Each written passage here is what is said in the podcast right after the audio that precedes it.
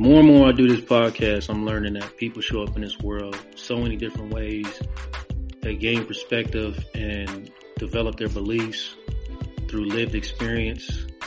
Um, you know, black men show up in this world so many different ways, and I don't know all the terminology, so I'm just gonna say that I'm a straight black man, have been my whole life. Uh, in that time, growing up, you know, I've definitely thought ignorant, spoke ignorant of things that I didn't know about, and you know, as I grow and learn, um, you know, I'm learning that that there's a hundred different ways for people to show up. You know, a hundred different ways for people to show up. And that's what I love about doing this podcast. And in this episode, I got to sit down with my friend, um, who's been, you know, cutting my hair for a while now. And in the midst of those cuts, man, we have a lot of, a lot of different conversations and sum it up, you know, going through some of the toughest times of my life, you know, who you think is going to be there. I'm not going to say who you think, but who I thought was going to be there when the smoke cleared was not who was there. And many different people, um, I'm not going to say many because that, that doesn't represent what I'm, what I'm feeling. Couple different people showed up for me and this brother was definitely one of them. So I'm excited to share his experiences and he's gone through a lot of adversities in life. And in this episode, you're going to hear about uh, you know, growing up in the country, you know, uh, getting teased for many different things, including being gay, uh, going through the Marine, the Marines, catching a case and dealing with the legal system, being in jail and going through probation and overcoming all of that to get to a space of peace and happiness. And uh, I'm really proud and happy for this brother and I'm excited for y'all to get to get some insight into his story. So, uh, that being said, thank you again for listening to this newest episode of Vulnerability is the New Sexy. I hope you enjoy.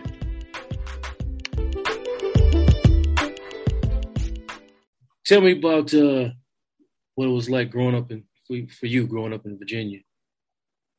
So I grew up in uh, the country. I am from Nelson County, Virginia.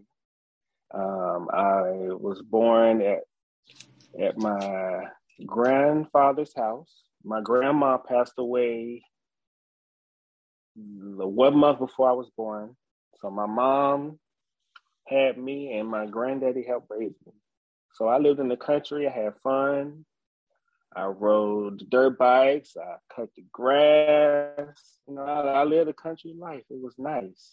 And then, let's see, when I think I was like six years old, my mother decided to move to the city so that I could go to a better school district.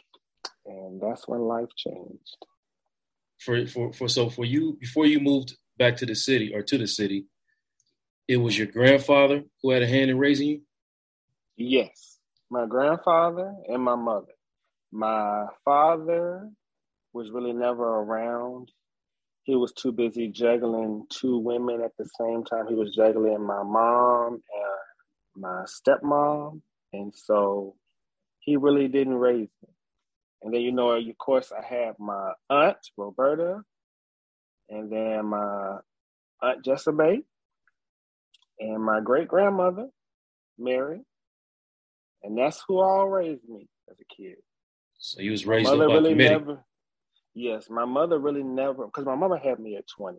So when you're 20, you know, you're young. You're still a kid yourself. So she had help from yeah. all the older people that helped raise her. And because my mother's mother passed away, my grandmother, you know, I think everybody felt like they needed to step in because my mother had lost her mother. So my mother lost her best friend because my grandmother died of breast cancer. And so everybody just wanted to chip in to help her out. You know, she's only 20. My mother had to work in the city, which was like an hour away. We lived in the country. So my aunt Jessica Bay would have me during the day. Hmm. Mm-hmm. Was it tough for you going uh, from the farm and into the city? Man, we ain't we ain't had no farm there. It's country, but it ain't no farm. Okay. Okay, my bad. we had we, we, we, we had we had cow pastures and we had um, you know, we had corn. We grew some things, but it wasn't a big farm. It's just country living, you know. I guess you don't know. You grew up in the city. Yeah, it's no, just uh, there's there's one house, and then probably another two three miles is another house. You, you we get our water from the well. we have septic tanks. Man. For a little, for a little bit, my aunt Jessa May, who helped raise me, we she did not have running water in the house, so we had to go to my granddad's house, fill up buckets, and take it to my aunt Jessa May's house. oh, so this is super country. It's it's super country. It wasn't a farm, but it's the super country in the oh. eighties. But you know, because I was happy and loved, I really didn't know that we were missing anything. You know? Right. Right. I mean, it don't sound like mm-hmm. you were.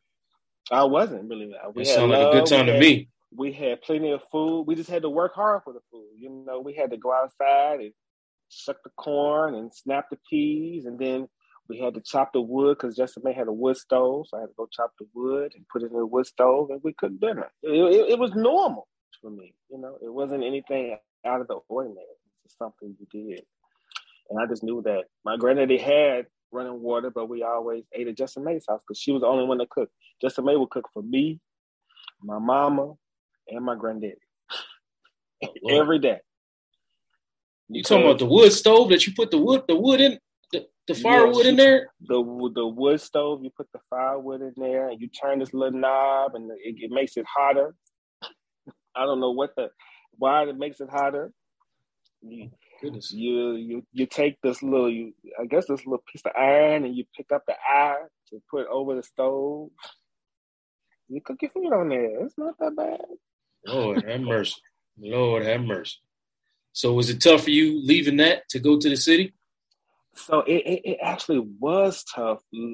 I think we left the country when I was in third grade and we moved to the city and I I moved from that safe environment. You know, every it's just love and family. I only hung around family. You know, I went to school, but it was mostly white kids, so I didn't really communicate well with those those kids. And then we moved to the city in third grade, and I was different. You know, I was country, so I didn't dress the part. I didn't have name brand clothes, and have name brand shoes. Uh, you know, me being gay, uh, kids would tease me for that. And so it was hard transitioning from country living to city life because people are different. You know, people in the country, you would drive by somebody, they wave and how you doing? The mailman would leave a piece of gum in the mailbox because he knew I was a kid in the house. You know, it's it's just different. People are friendlier. It's a simple time. We would just sit on the porch in the country and watch the cars drive by. Yeah, yeah. Sound like the color mm-hmm. purple.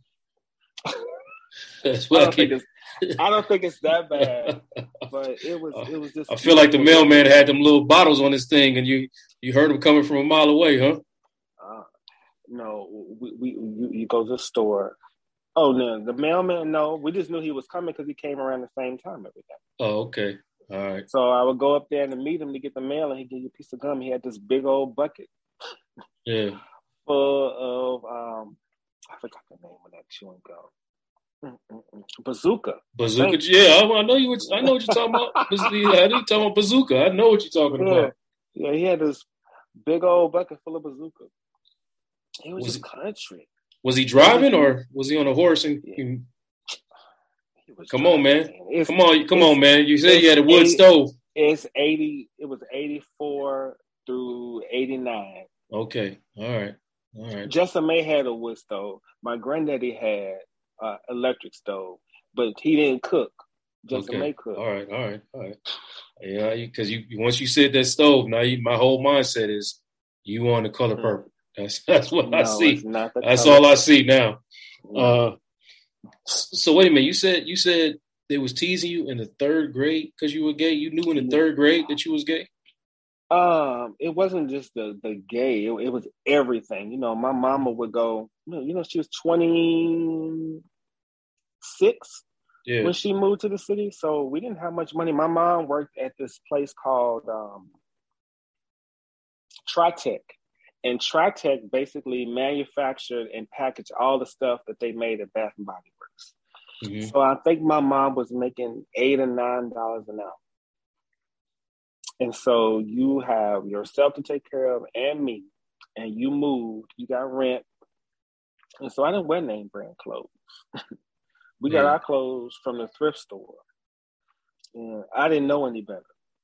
Kids was wearing Reeboks and I was wearing Walmart Walmart just came out. So I was wearing like Family Dollar stuff, Payless stuff you know, my mama had to do what she had to do. I couldn't afford.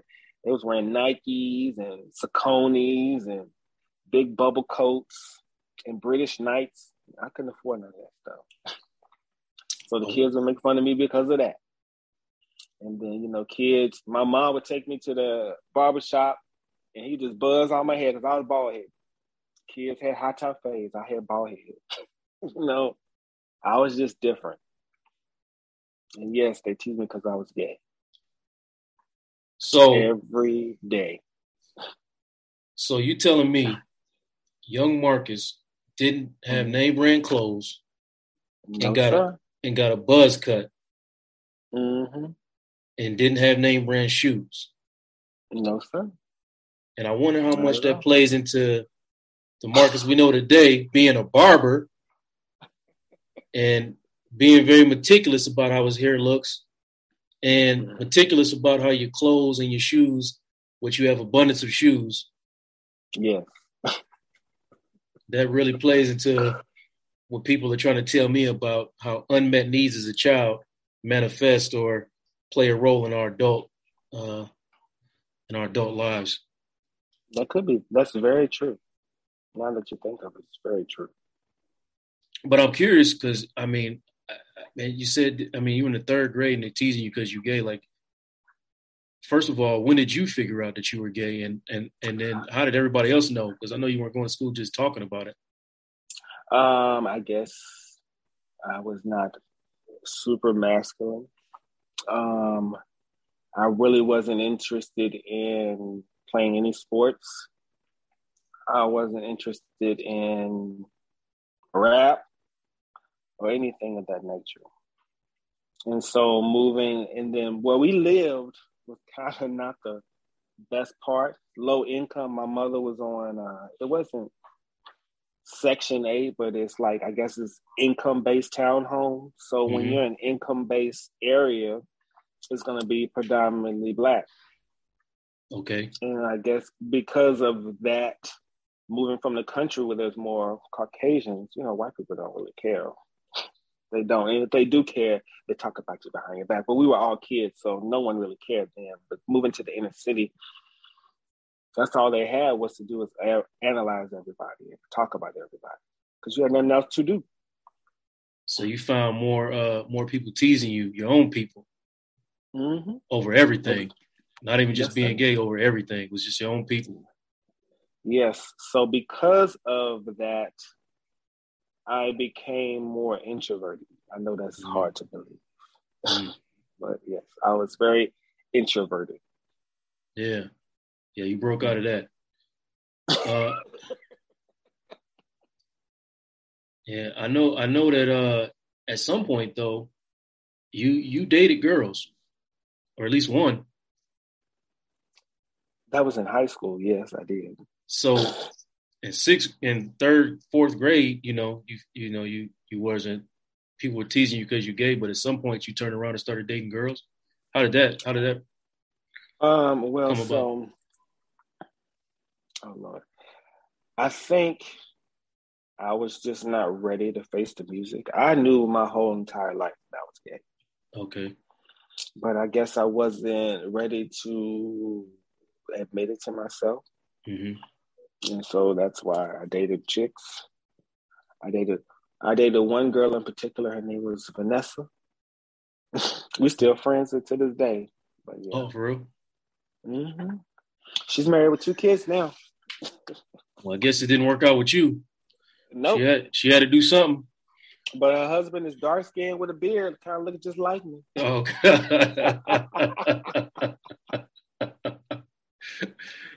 so after after dating her, you said, okay, now nah, this is I'm just I gotta be myself at some point.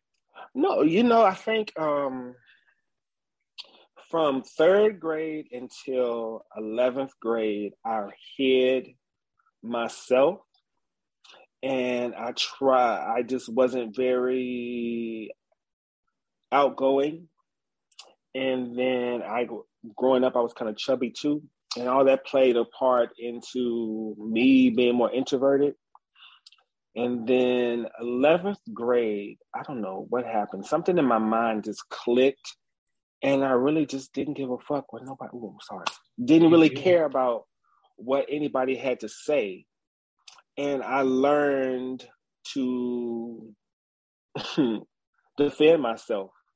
And whatever you had to say about me, I can turn around and say something about you. So you want to call me gay? I'm just going to overanalyze you and see what your flaws are, and I'm gonna give it back to you. And then I started working, so I got a cell phone. I could afford clothes because I was I was hustling. I would work.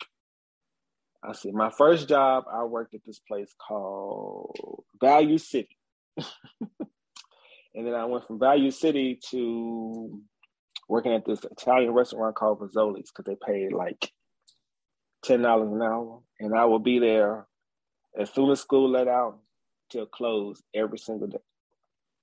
And so my confidence got a little more built up, and I was able to, I guess, transition into manhood, and I started feeling myself. And then I didn't really care if you thought I was gay or not, because okay, big deal. Okay, I'm gay. Oh. yeah. You you you fell in the twelfth grade for the fourth time. you got two kids. You got two kids on the way, and you still in high school. Okay, I, am gay. So, yeah, you know, all right, big deal. What else you got to say? Nothing. So I just started defending myself. Yeah. And other, I don't know. I went from like the ugly prince or the ugly frog to the handsome prince because like I got popular. People started loving me. I just started standing up for myself. And this things changed.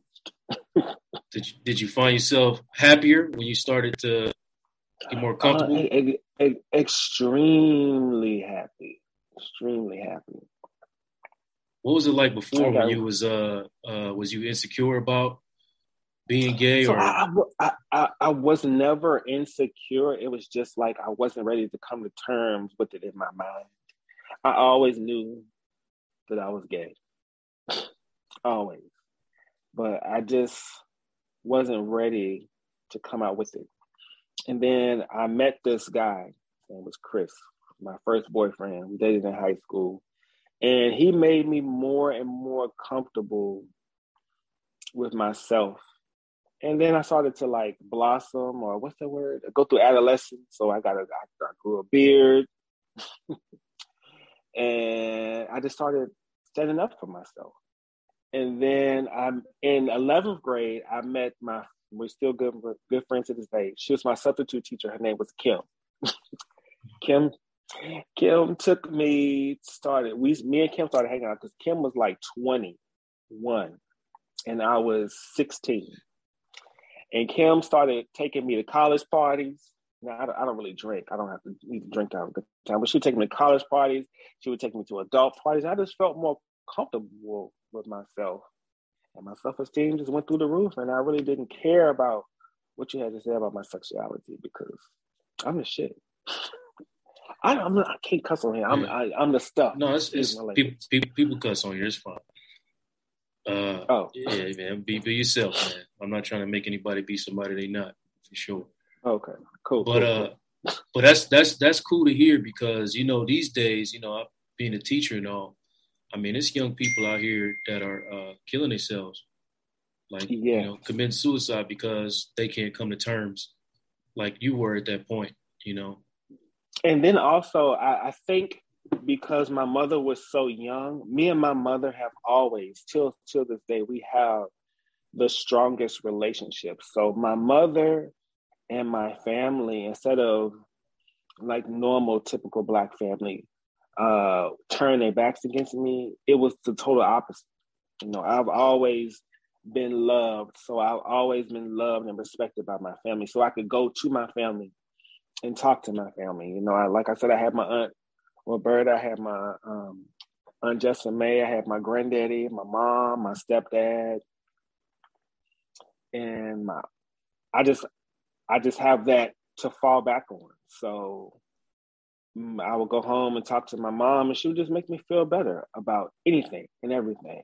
You know, me and my mom, we're just like this. She's my best friend. So your family came to terms with you being gay faster than you did. They knew. Uh, I I always hung around my mom. I always wanted to hang around all my aunts. Mm-hmm. Even like to when my mom would get her hair done, I would go with her to the shop mm-hmm. and be in the shop for three or four hours and just loving it, just looking at these beautiful black women and just listening to their stories. I just know it, it, it wasn't a, I guess it was no uh, secret. Yeah. so my family always accepted me. So they were just waiting, waiting on you to come to terms with it. Yeah, so waiting on me. It wasn't a big deal. Yeah. And then I didn't even out myself. my cousin did. How did that happen? Uh, I, I don't even know. I, I don't even know how it happened, but she cut. She outed me out, and I'm just like, oh, oh well. I mean, ain't no, ain't no secret. Right. I just right. went with it. So in that shop, because uh, I know, I know what I know of you, you do have a, a, a, a strong appreciation for beautiful black women. Uh, I do.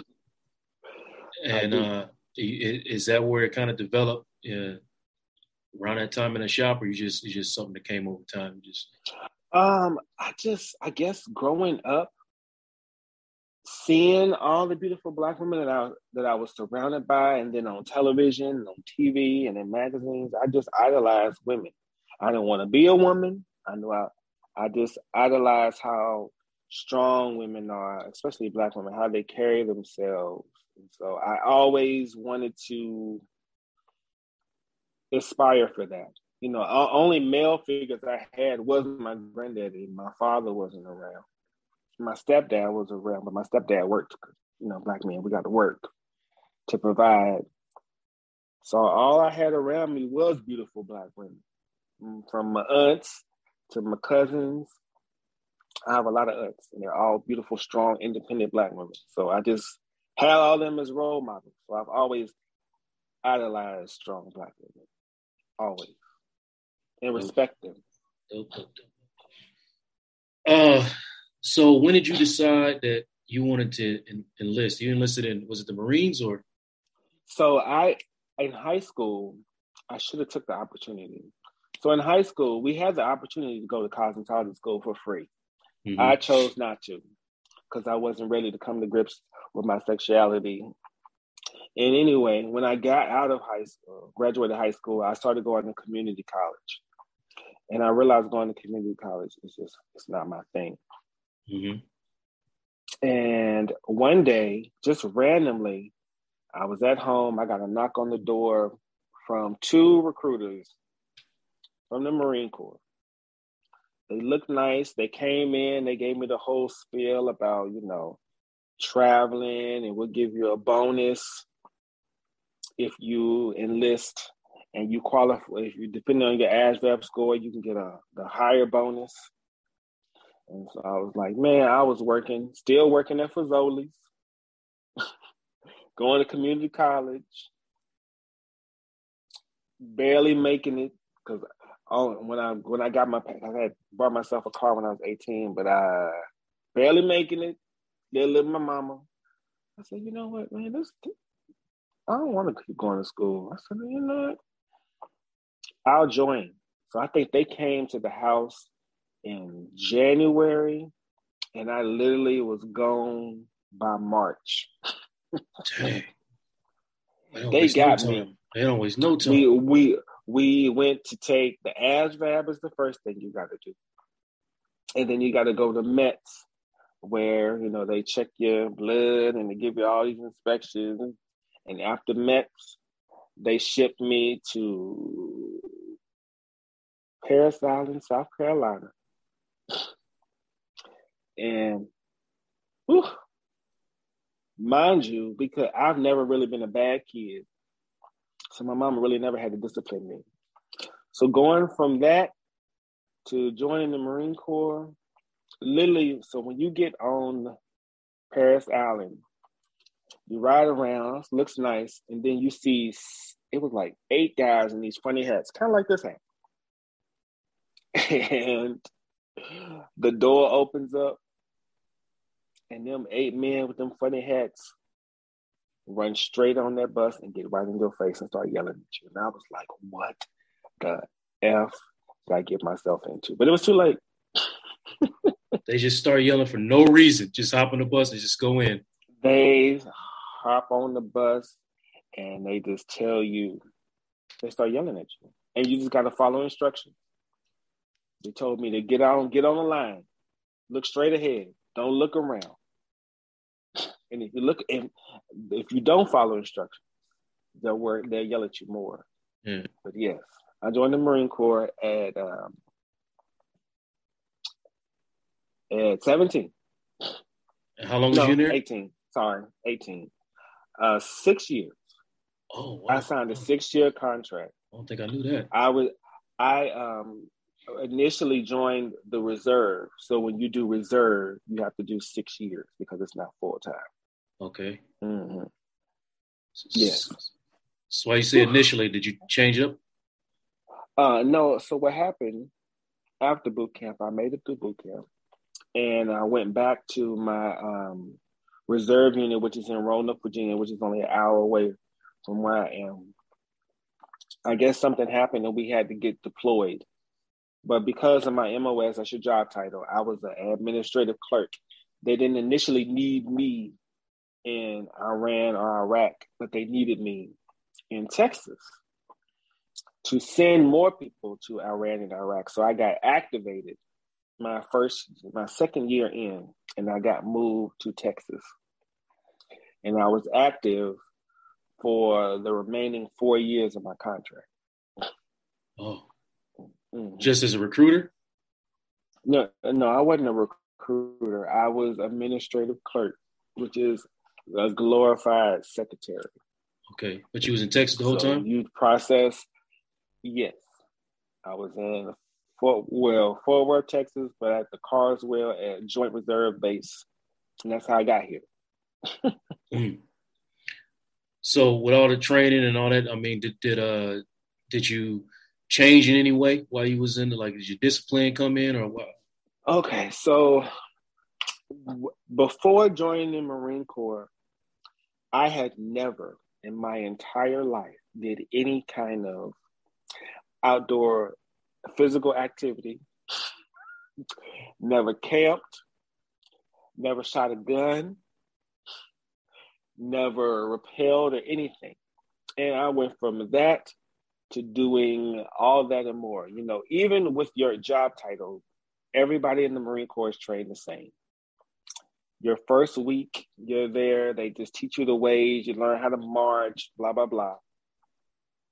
About around your second month, they teach you how to shoot. We had an M16 service rifle. So you learn how to shoot. And then if you're advanced enough to learn how to shoot, they teach you how to shoot other things, like a SAW gun. And then after you learn how to shoot, they teach you how to swim. and that's a two week process. After they teach you how to swim, and you have to learn how to swim with your everything on, your full gear, and your boots, and your uh, book bag everything, all your gear on. After that, you go through what you they call gas mask training.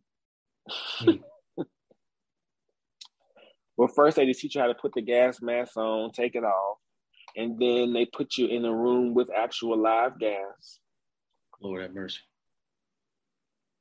After that, you learn how to do rappel training, which you rappel from. They teach you how to do it on the ground, and then you go from there and you rappel on towers. And then what else did we do? Rappel training, rifle training. Oh, and they teach you how to fight. So I learned how to do Marine Corps martial arts. You have to become a black belt in Marine Corps martial arts. This is uh becoming a Marine takes two months of training. Then after the two months of training, the last phase is the last two weeks is called the crucible, where you're outside for two weeks straight. They give you, I think, 16 meals, which is uh, these things called MREs, and you only have those 16 meals and you're outside in the tent and you go through all that you go through all the obstacle courses and the training and the shooting and all that and then after you do all that the last two days or the last day you got to do a 20 mile hike what? and after you do all that and mind you we've been sleeping outside for two weeks straight after you go, go through all that, then, and then and only then, you'll become a Marine. so the Marine Corps got you in shape, taught yes. you how to shoot, yes. taught you how to fight. Yes. And taught you how to swim. Yes. And then after all that, after you graduate, you become a Marine, whatever, you have to go through combat training. That's another month which is even more intense because you outside more and they teach you how to they teach you how to shoot guns, missiles, rifle. They teach you how to uh, handle a grenade, like everything, just combat training. Just put you in live combat situations. And after that month, you go through MOS training, which is what your actual job is. Mm-hmm. And that's two months. So it took me almost I think a little bit longer than uh, almost a year to go through all that, and then I came back home. Then I was only home for a year to be shipped out to Texas for my mm-hmm. last four years. Did you uh did you uh did you make a good decision? I I I think I made an excellent decision because I go back home to Lynchburg and I visit, and you see people I went to high school still work at Walmart, got 15 kids. A lot of a lot of the men that I went to school with are in jail, prison, dead. It got you out of Lynchburg. So yes, joining the Marine Corps was probably the best thing could ever happen to me. It taught me how to be a man. It taught me how to clean. It taught me how to be independent, even some financial planning. Mm. You know, it, it it really helped me, and then it just taught me how to just be self sufficient. Because mm. you know, my mom being a single mom, she really didn't teach me how to be self sufficient because she was trying to navigate her way through life, figuring out on her own, raising huh? a young kid. Yes, right. Man, you uh, it's probably best decision I could ever made. Why? While you in the uh, in the service, did did your sexuality come into play at all? You know, in the Marine Corps, it's mostly I hate I hate putting race in it, but you know, mostly Caucasian people. And because I'm really not attracted to Caucasian people, and most of them are open minded, it really never came into play. Really? You know, um, my roommates knew, but they didn't care. I didn't want them. They didn't want me. So it really wasn't a big deal. Mm. The whole six years? Mm-mm. Not at all.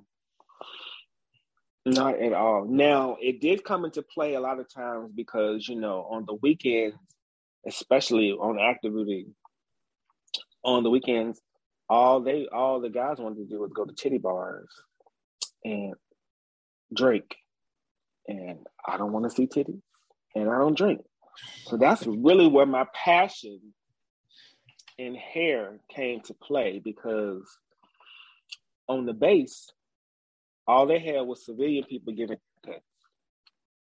And I didn't have a I didn't have my car for the first, I think, few months of me being on base. So I had to get my haircut at these civilian places, and they was them haircuts was not the T. And I am very particular about my hair. That's why I got this hat on there because I didn't do my hair. Yeah. But I'm really picky about my hair, and um, they wasn't getting the job done. So I decided I went to Sally's, and I started lining myself up, and then I started slowly fading myself up. And I got so good at it that I started cutting other people.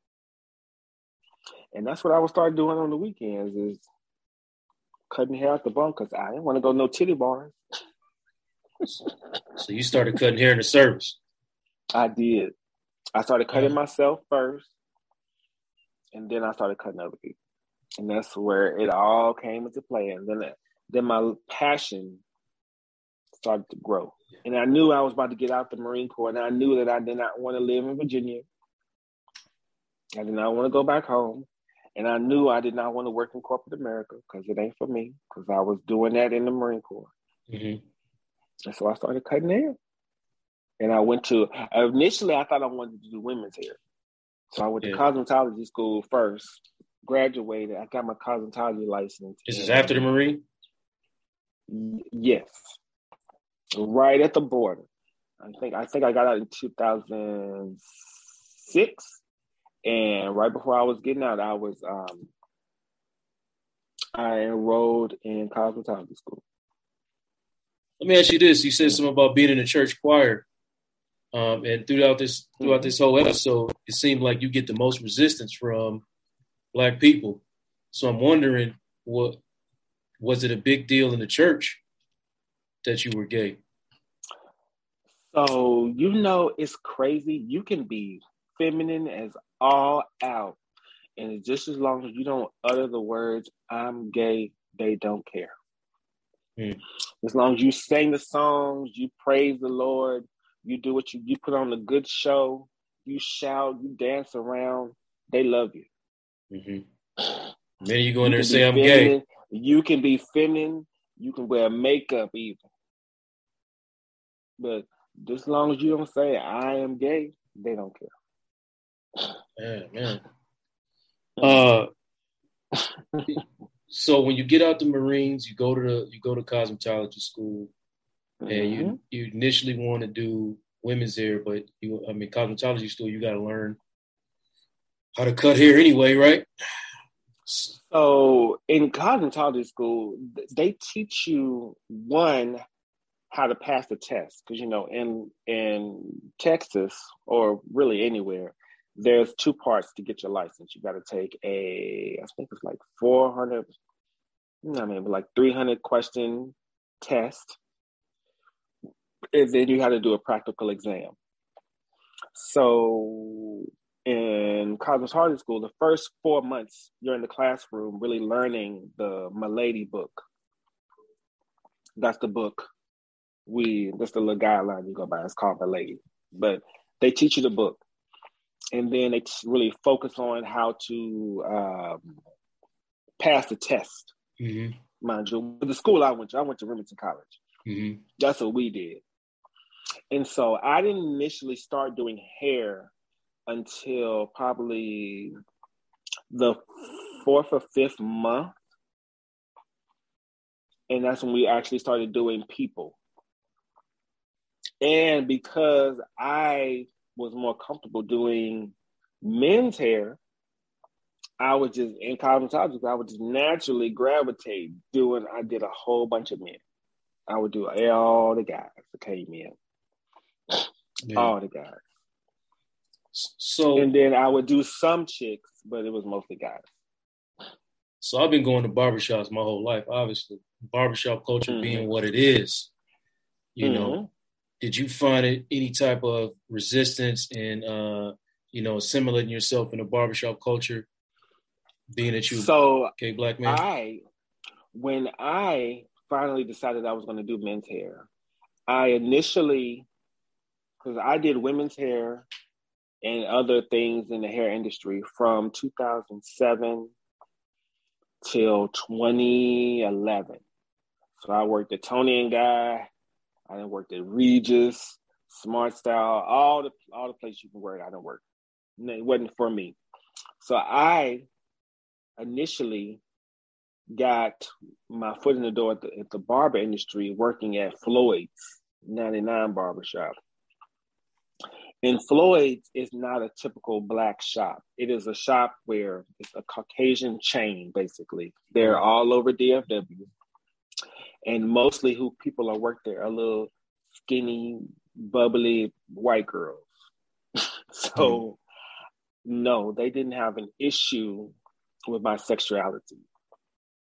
The only issue that they had with me is because I was greedy. Yeah. You hustling. I knew I knew when I got through that door is what I because you know I've been in the, I didn't work so many places. I knew that if I was gonna make any money and I'm gonna be good at this, I got to take as many as clients as possible. So while them other chicks is in the corner talking, Marcus is sitting up front. And then when I first started working at Floyd's, to set myself apart, I would wear a bow tie, slacks, and a dress shirt and a vest every day. So I would look the part. So I would look the part, and then as soon as a person walked through the door, I was up there with the receptionist. Hey, good morning, good afternoon. How you doing? Hey, I'm Marcus. What are you looking for? Come on back. I took everybody. And as soon as I was done with that person I was done with, I would take another person. And I take another, and I would just wait. Yeah. So I was greedy. they didn't like me because of that, not because of my sexuality. Right. I just knew that this was my last resort. And I knew I, I have no family here in Texas and I cannot fail. So I got to work and I worked and I learned. And when I, if I, even if I did not know how to cut somebody's hair, I'll still take them back and I'll figure it out. so even at Floyd's, you was already building your brand. Yes. I took kids, white, black, Indian, Pakistani, young, old people, scissor cuts, clipper cuts, long hair, straight hair, short hair, curly hair, long, whatever. Which is why when you when you transition into being your own boss and entrepreneur, mm-hmm. you and even in today to in in the present, you stay booked. Yes, I got to. For you to make any money, you got to stay booked. I think how I have been successful with the barber is just being nice. One, being on time, being just showing up. Because I, I hear most of my clients come from other people is from their barber not showing up. Yeah. Or when it's time for their appointment, their barber got another person in their chair. Their barber don't take credit cards. The barber was slow. They barber cut their hair. They barber push their edge up back. And so I listen to all these things and I do the total opposite. Right. So nobody. What you saying? What you about to say? I would say so. Nobody cares if you're gay because you're professional. They don't care. I'm professional. I look nice. I smell good. My hair looks nice. My beard looks nice. My shop is nice. It's clean. You can have a beer. You can have a water. You can have a soda. I can. I have it on sports for you. I have on some nice music that ain't cussing. If the kids they need a haircut, I if a kid got a haircut and there's another kid waiting, I put on cartoons for the kid. If a kid want to act up and fool in my chair, I give them my phone and they can watch cartoons and distract them while they get a haircut. I'm very pleasant. I talk to the moms. I get to know all my clients. I am I am trying to get this money. So I am doing whatever I got to do and, to get and, this money. and most of all, you're nice with them clippers. You good. Oh yeah. Oh, I mean, oh, you you. Yeah. I know you humble, so you ain't gonna you ain't in some you humble in some areas, and I know that's one of them. So I'm gonna say that for you. You nice with them clippers, so you know so I know that pay that, that that's a big deal too. Yeah. Uh, I, want to say, um, well, let me ask you this before I even get in, before I even ask about this. Are you comfortable talking about uh, you catching that case? Oh, that's fine. Yeah. So, uh, how did you catch that case? Uh, unfortunately, um, as a kid, or not as a kid, uh, growing up in this lifestyle, I would just date the wrong people. So I dated the wrong person. I got into a relationship with this guy. This is after the Marine Corps? Uh, yes. Uh, we met at the bar. Nice guy. He wined and dined me, swindled me, got me. We fell in love. Uh, moved in together. I noticed that he liked to drink. Hey, but I didn't drink a lot. I just knew he liked to drink, have a good time. Okay, that's cool. That's fine. Then the drinking start turned into you drink every day. Okay, cool. Got you. Then we would go out to the club. He would disappear in the bathroom and then come out and he would be sweating and he would be moving really fast and something was off. I didn't really know what was going on. I just knew, you know, he liked to have a good time. By the end of the night, you know, he would get sloppy drunk. Sometimes we got to carry you out the club, got to carry out the party, whatever. So I knew this would be a pattern. He liked to drink, and sometimes he liked to get a little abusive when he mm-hmm. drank. It just first started with a little push or uh, insecurity. Oh, I messed around with somebody, and then it got progressively worse. The pushing, turning, the hitting, and breaking stuff. I said, okay, cool. I took it. I never fall back. I'm just like, okay, his, he had a bad night. He'll sleep it off. So one time, I think this was, whew, this was like uh, August. I remember it was hot as hell. He had just got off work. He was drunk, and he was high cocaine. My ex, and he came into the house and he decided, you know, he wanted to start hitting me in the head. Mm. And enough became enough. And I fought back. And I fought him until the point that he was belligerent. He was he was he was bloodied and, and bruised and battered. I, I guess I had blacked out. So I got scared. I called the police. and then I left. Before they got there? Yes, I left before they got there. Hello, 911. I just beat this dude ass.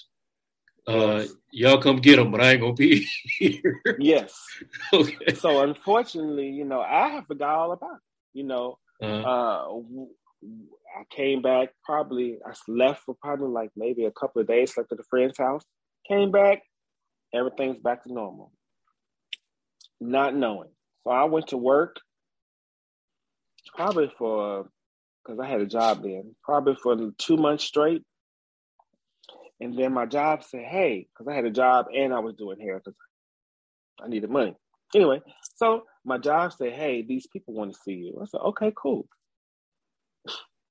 They pulled me into a conference room. It is six Dallas police officers. It's two months after the fact. Yes, two months after the fact. I I had a warrant. You know, I didn't even know what a warrant was, but I had a warrant for my arrest. They came to the job. They put me in the silver handcuffs. Okay. I go to jail. They tell me I have an assault charge, outstanding warning for assault.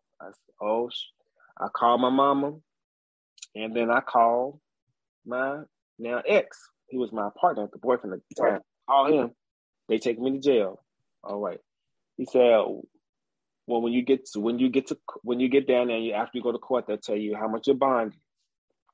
So they told me how much the bond was. I think it was high. I think it was like two hundred thousand, something mm. like that. But you only got to pay ten percent of that. Yeah. So bonding me out, and my ex never pressed charges. So uh, the court case, as you know, uh, to I guess make you wait it out.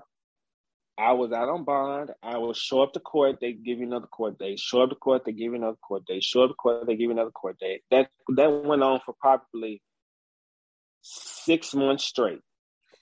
Yeah. And then initially, they changed the court date. I didn't know they changed the court date. So when I went to the court again, they arrested me because I had revoked my bond. I didn't even know my the court date changed. So the court date changed. I didn't know it. It was uh, it was September 16th. I went to jail. They revoked my bond. Okay. September 16th, I had went to jail, never came out.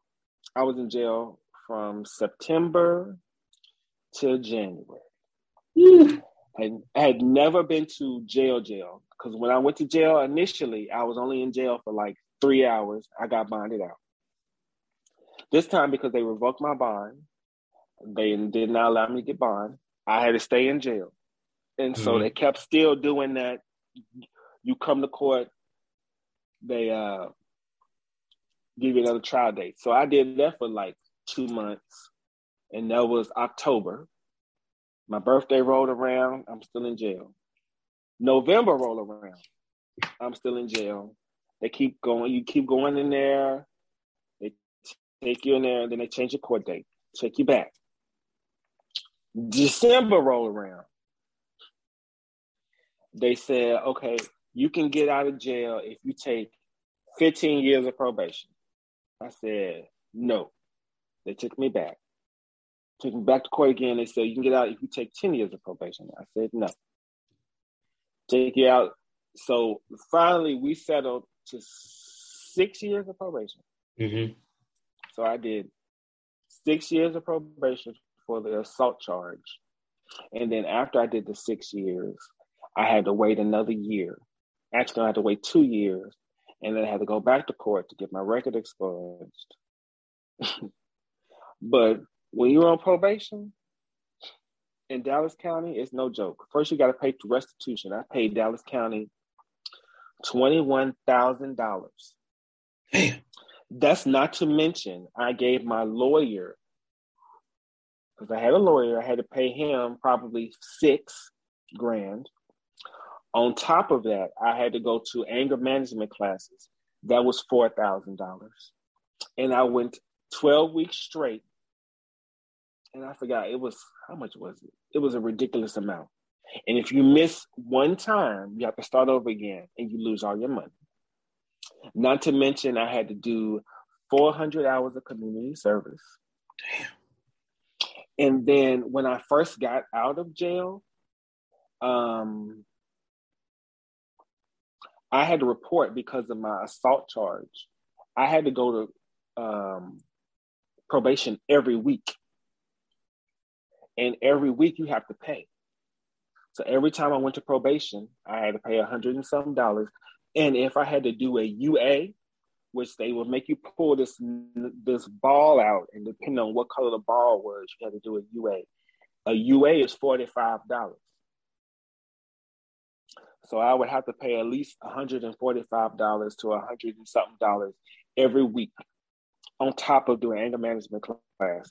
That's why the total ended up being $21,000 because I did that. So by the end of probation, so for the first year, I did like every week, and then every week went to every two weeks, and then every week went to once a month for the first year. The second year, it was every other month. The third year, it went to every two months. And then the fourth year, I went every three months. But once a month on those months that I didn't have to physically report, I had to mail in my money. And I also had to continue to do community service. And I did that for six years. Well, I don't really smoke. I don't really do drugs anyway, but never had a dirty UA, never missed it. I went to every, and then mind you, probation is not fun. because you have to go and report with everybody. They treat you like a criminal. They ask you stupid questions because I had to stay away from my ex. They asked me if I've seen my ex.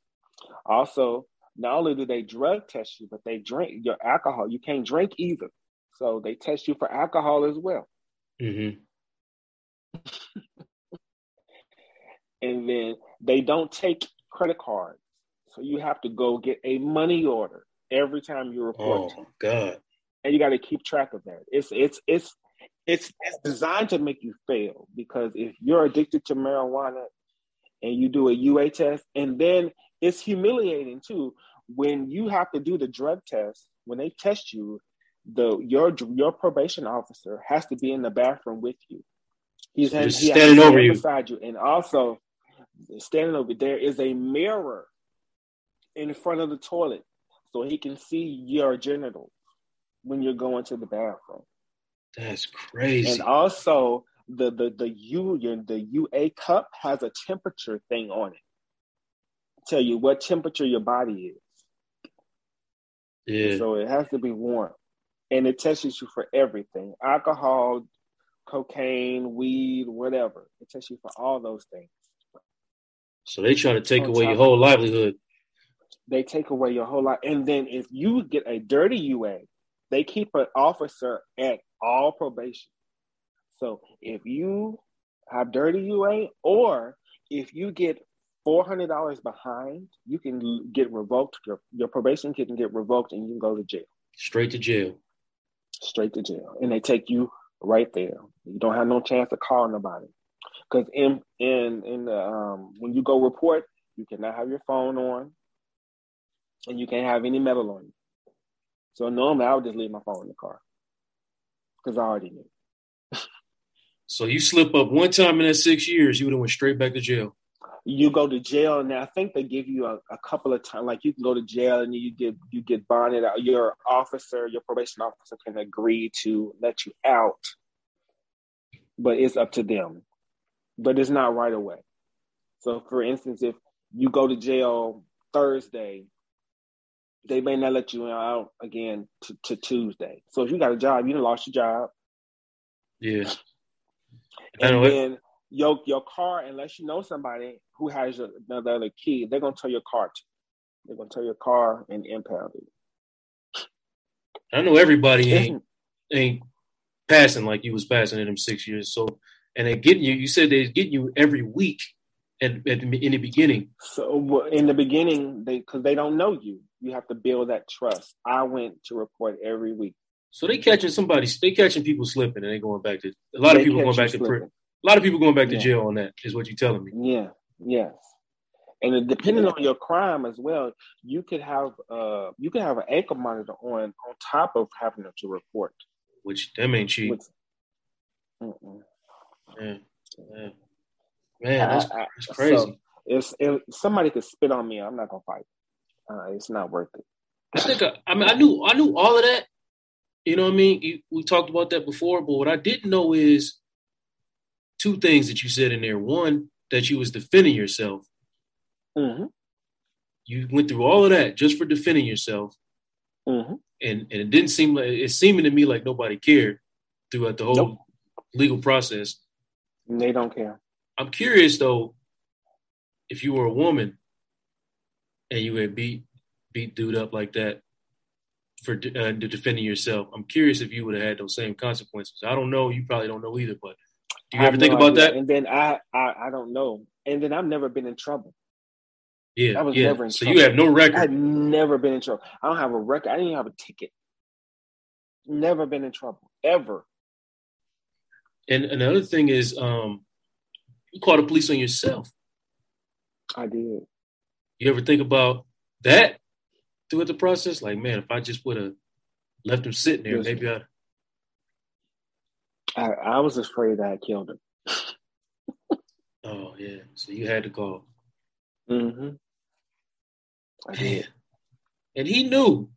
He never pressed charges though, but so I guess you can't really be too mad at him, I guess, huh? No, we we cool to this day. Now I'm on probation, we cool, but no, never press charges on me. Wow, man, that's a lot. That's a lot. It is a lot. A lot to think about. You know, and, and it, it happened so long ago because oh, that was I completed probation probably uh, four years ago. Um, I carry that around because, and that was another reason why I hustled so much at Floyd's because I knew I had to pay that stuff. So you you, carry, you carry that around? I carried it around, but like no one knew about it. No one. I just I just put it in the put it in my mind, locked the door, and kept it going. I knew that if I was going to make it, I couldn't have this woe is me victim mentality, you know? Yeah. I was thankful to be out of jail because I could be, it could have been a lot worse. I think going to physical jail and being in jail really changed my perspective and it really humbled me. And it, it, really helped me to appreciate just the little things and just being free. Because when you're in jail, you're, first of all, you treat it like trash. You have I shared a cell from anywhere between five guys in on the weekend up to twelve people in a four a four I guess a four person cell, one toilet. Wait a minute, man. Hold on. It was twelve people in a cell so, for four. So what happens when when you, when in Dallas County, what they call Sterrett, there are four pods one, two, three, four. In those four pods, there are four, there's two bunk beds. Two, two, two, two. Okay, There's only supposed to be four people in the room. But because I said I was gay, they put me in the gay section, which that's a whole nother story. But on the weekends, more people come to jail. And so the jail gets full. And at night, those four pods, those doors lock because there's a day room, there's a shower in between at the top bunk, and at the bottom bunk, there are four toilets all in the open. And then there's a day room with like two picnic tables and a TV that's locked up behind this glass. Mm-hmm. So on the weekends, more people go to jail for DWIs, drinking, or domestic abuse, whatever. More people come to jail. So those four person cells become more person cells because more people are getting arrested and they don't have no room for them. Wow. Man. So it was it was one time I was I think it was probably 12 to 13 people in the room. And then one man was high on meth and he was coming down off of meth. He in a room with all these most, people. He is in the room with all of us. That's the most weirdest, uncomfortable situation I've been in. Like this man, you know, he, he was high. So dealing with him being high, coming off the high, acting crazy. He has like open sores all over his face. Just. And then you're humiliated because you're it's only one toilet. So right. everybody gotta go to the bathroom in front of each other. You wow. have no privacy. Wow, wow, wow. Yeah, so wow. I, I wouldn't I wouldn't uh I wouldn't want anyone to go to jail. I wouldn't wish that on my enemy. Man, that's I would be so mad this entire process from getting out of jail mm to going through the probe, I would be angry the whole time. Oh, uh, instead of me having a victim mentality, I just like I was just thankful. Yeah, thankful to be free. Because and then again, I have no family here either, so no one visited. Me. So you're doing all this on your own by myself. My mom, I could call my mom every day. Mention, and that wasn't free either. Yeah. a phone. I think every time I called my mom, it's like ten bucks. Damn. You got to call collect, but yeah, I wouldn't wish being in jail on my enemy. And you said uh, it was a whole different situation, telling me you were gay, huh? Oh yeah, they put you in the tank. Well, they put you. They keep they call it a tank, but they put you with other people who are gay. But Um, they don't like normally when they uh, lock you up, they put you with like your like people who are with the saw, people who are DWIs, you know. But when you're in the gay tank, they put you with everybody. So I was oh, in there with people wow. who were on for murder, drug charges, more murder, like serious crime. Yeah, we just all happen to be gay or you w- want to be gay. And then, Lord, we're not gonna mention it if it's a weekend and a transgendered person gets locked up in the cell.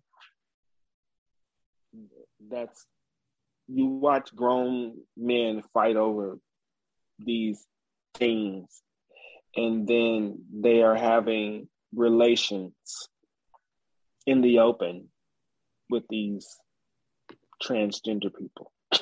So they would have fights over the they transgender fight, people. They would fight. Oh, they would fight over the transgender person, and then they would go have their way with them. And then right out in the open. The t- and it, it would happen to be the time that we were locked up in the bunk. Can you imagine? Like I would just lay in my bunk, just I would move, but you could hear everything. I was like, oh my God. I was like, is it over? Is it over? Is it over? is it over? And I think for the first week when I was in jail, I didn't go to the bathroom. Cause besides the Marine Corps, I didn't have to I've never went to the bathroom in front of people. Right. And the food is gross. Yeah.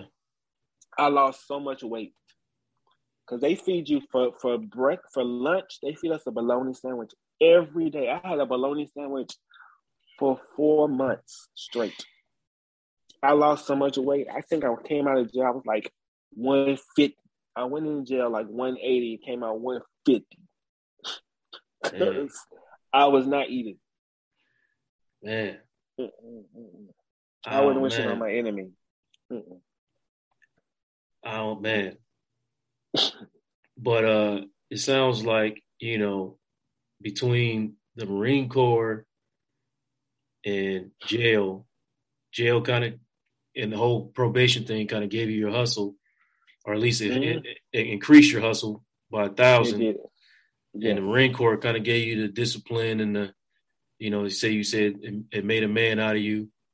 It did. Uh, between these two scenarios, you know, you're not who you are. And then obviously all the things that you went through as a child, uh, all the things that you didn't have, all the unmet needs that you didn't have, uh, kind of added to you having your style and your and you and you're saying and, and the way you carry yourself today.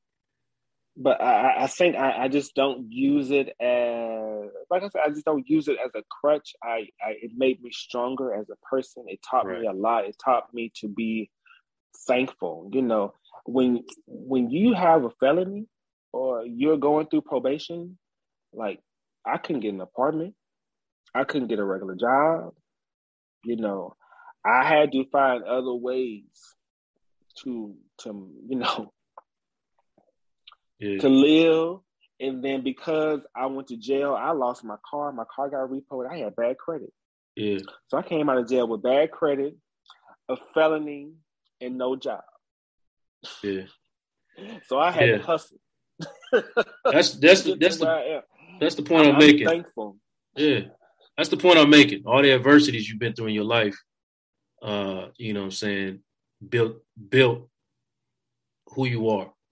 Yes. You know, you know, I mean, every single every single negative thing that you went through, even you know, I'm saying going back to when you was getting bullied, and that basically taught you how to stand up for yourself.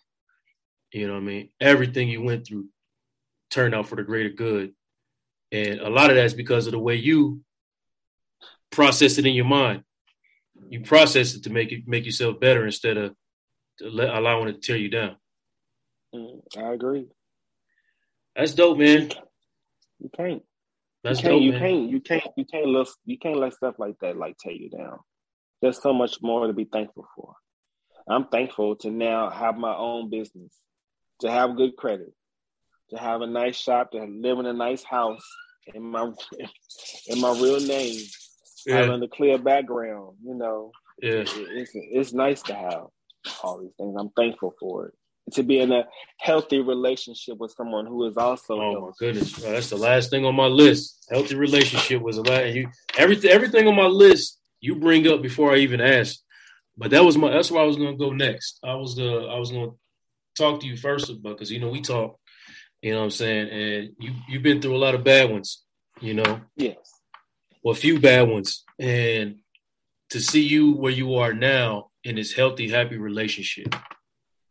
Um, I'm, I guess I could say I'm blessed to know the difference between what what you look like in an unhealthy relationship versus what you look like in a healthy relationship. So I wanted to give you some space to talk about, you know, uh, though how you felt in those bad ones and those unhealthy ones, and then what it felt like to finally get to the the place you are now, which is the healthiest I've ever seen you. Um, I think growing like in this lifestyle before I never really pursued anyone that I was interested in. It was always the other way around. People pursued me. Mm. And so I never had the opportunity to figure out one, what kind of guy or man I want, and then what kind of man am I. I was just kind of just going through the motions, you know. Early on in this lifestyle, you just kind of just thankful to be with somebody because everybody just wants to be promiscuous. And so the majority of the time from when I came out till four years ago, I just dated people who liked me. It wasn't it wasn't anything that I liked about them. They liked me. And I said, okay, I, I knew they liked me. And I got in all these situations with unhealthy people because I really didn't know myself. I didn't know what I wanted, who I was as a person. I was very unsure of a lot of things. Mm-hmm. And this past, I was in a relationship uh, a year ago with the individual who thought it was okay to sleep with other people, thought it was okay to disrespect me on a daily basis, not physically, but just disrespect me by texting other people, going after friends, you know, just just just being promiscuous mm-hmm. and just a sad individual. But I had to think about like, did I really take the time to get to know this person before I got into a relationship with them? No. Did I take the time to even heal from the past relationship before I get into getting with this person? No. Um, do I know what type of person I'm looking for, or did I take time to get mentally healthy and ready for myself or be a healthy person that I wanted to date? No. So with this relationship that I'm in now, we dated long distance. So he is from Arkansas. And so he lived in Arkansas the first half of our relationship. And it really helped me because we could take the time to physically get to know each other before becoming physically intimate. So I could, and then it also gave me time to heal from the past relationship because I had a lot of times I was st- I was still by myself, and instead of distracting myself like a lot of people do with drinking and partying and hanging out with a whole bunch of people, I really took the time to get to know me and get comfortable with me. And date myself. A lot mm-hmm. of people don't date themselves. I feel like if you can't date yourself and you can't enjoy the company yourself, how are you gonna enjoy the company of somebody else? Or how can that person enjoy the company of you if you don't want to be around yourself? Right. And because of the past, I took the time to really get to know him, ask questions, have him ask me questions, which is something mm-hmm. I've never done before. It's just normally, you know, I meet somebody, okay, we sexually attracted to each other, and bam, we're in a relationship. But with this, I took my time with it. And then I just took more time for me. And then a lot of times when he wasn't here and I felt those urges, you know, sexual urges or whatever, I just went to the gym. And by the time I get through with that workout, no matter what time it, it, could be three o'clock in the morning.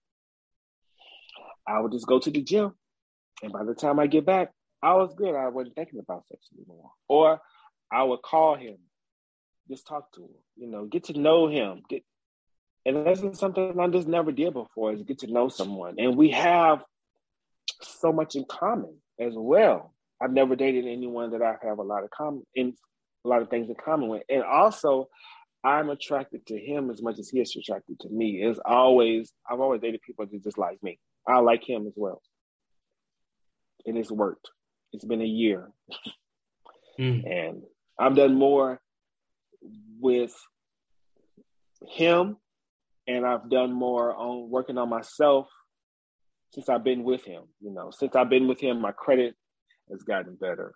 you know, um, uh, I think my haircuts have gotten better because I, I I got time to focus on other things. My relationship with friends, family has gotten better because he's really close to his family. So, which made me want to become more closer with my family. Um, I'm just a better person around him. You know, I, I want to be better because uh, I just I just, just want to be a better person. You know, yeah. he yeah. motivates me to be a better person. Yeah, I appreciate that, man. Y'all and y'all and y'all real. Y'all got good energy to be around, man. When y'all, you know, I'm just saying when y'all when being around y'all, it was it was so much good energy. Like, you know, um, and I, I, I, I was around you and your ex, uh, both your exes, and the energy wasn't the same. Not at all. Yeah, it wasn't the same. Not at all. And I, I it, it, I'm just thankful. You know, I, I've never thought that I would be in this place where I would be able to truly like share a life with someone and build a life with someone. You know, right? And it, it, it's it's been we still to this day, it's been over a year, we still haven't had an argument. right. Right. I believe that. You know, we traveled. We just got back from Hawaii. Like we we have a good time. We truly enjoy each other's company, you know. Whether it just be him and I or him and I in a group, you know. And our families, yeah, similar similar family background. It, it's just everything is just clicked. Yeah. everything is clicked. What's the last thing I asked? I know that uh, when you were in the gym, uh, you told me a lot of these these married men, married to women, be shooting a shot. Uh, but I mean, you're a good looking man, so I wonder how often do uh, do women shoot their shot? Uh, um, you know, women will look at you and smile, but they already know. And and if they if they do shoot they shot, you know, I just politely decline. Same thing with men men, you know, in my inbox or in the grocery store or wherever, I politely decline. And then if you get belligerent, I just have to get belligerent with you and let you know I'm not interested, you know. But some of these men be, think, be calling themselves straight men, all right? Um, yes, unfortunately, yes. That's crazy. I don't think you're straight if you're, you know, trying to pursue uh, intercourse with another man. But hey, everybody's definition is different. It's just, I had to realize that I can't control what other people do. I can only control me. Right. And I love, his name is Shamar. I love Shamar. And I respect everything that we have together, and nobody can compare to him. So I just, I, I'm, I'm not interested. I don't even look. I'm good. You know, well, it's not even about the physical thing. It's just I'm, I'm good. I'm, I'm good. I'm good. Well, brother, I, I appreciate you. Uh, you know what I mean, opening up. Well, I think I know. I know for a lot of men, I'm, I'm thinking that, uh, you know, when you when you're a straight man, you really do kind of want to know some of these things about what goes on in, in gay culture, especially black man gay culture. But you're afraid, like if, if you ask the questions, uh, it challenges your sexuality or some or some kind of something like that. But uh, you know, I, I don't care, man. I'm I'm secure in who I am. So and and you know, we me and you we built a real bond. So you I know, agree. we talk like friends. So I'm gonna ask you questions like a friend. You know what I mean? And uh and you you know, and that's just how it's been. So uh no, I appreciate it, man, because I, I, learned a lot from you, and I learned even more. I, I learned even more sitting in this interview, man. Like the things that you've overcome. Well, yeah, the things that you the things that you've overcome and the way that you process them. You know what I mean? By you know, uh, picking yourself up every time. You, you uh, got to. yeah.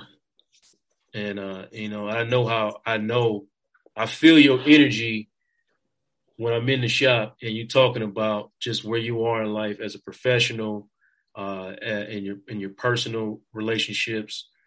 Uh, I mean, you you just winning, man, and uh, and I know I can feel that off of you all the time. So I, I'm just happy for you, bro. Happy for you. Oh, boy. Thank you. I'm, I feel the same way about you, Mr. Corley. I really Yeah, we, do. we working on it, man. So you know, you keep inspiring people. Um, I, hey, I'm just telling the truth, man. I hope I hope somebody out there. So this this is the question I always ask. The last, actually, when I'm talking to anybody, uh, is somebody out there, young young man out there right now, who is dealing with some of the things you've had to deal with. Uh, it may be somebody out there who uh, is on probation or dealing with something like that, or uh, trying to figure out what they're gonna do their next move, or they, or they, you know, or they gay and hasn't come to terms with it. What would you say to uh, somebody who is living, not necessarily young Marcus, but people who is in the same circumstances as young Marcus through certain periods of your life? What what would you say to them? I would say one, love yourself. Because if you're to love yourself, you will respect yourself. And then you're to also, I would say, it, just accept who you are, be who you are. Don't try to play a character or a role. Just be who you are be proud of who you are and stand up for yourself. And don't be afraid to express yourself and stand up to other people. And don't let what people have to say about you affect you because it's just words. And those words, you're not who you say, you're not who they say you are. You know what I'm saying? You just you got to continue to press on and be positive and live in your truth, live in the moment and just enjoy life. And if you're struggling with something, talk to someone about it. Talk to your mom, talk to your dad, talk to someone that you can confide in and you can trust. And they can give you some good advice you know and know that you're not alone there are other people in the world just like you. And there's other people going through similar situations. And just try to talk to someone about it. And don't be afraid. I think that was my whole biggest fear. I was afraid to talk to anyone about what's going on but i'm glad that i had a mother who was always she was always concerned and she could tell when something was wrong with me. So I had a mother to go to with my issues. Yeah, there it is, man. I'm gonna let that stand on its own. Uh, I appreciate you, brother. No problem. Appreciate you, man.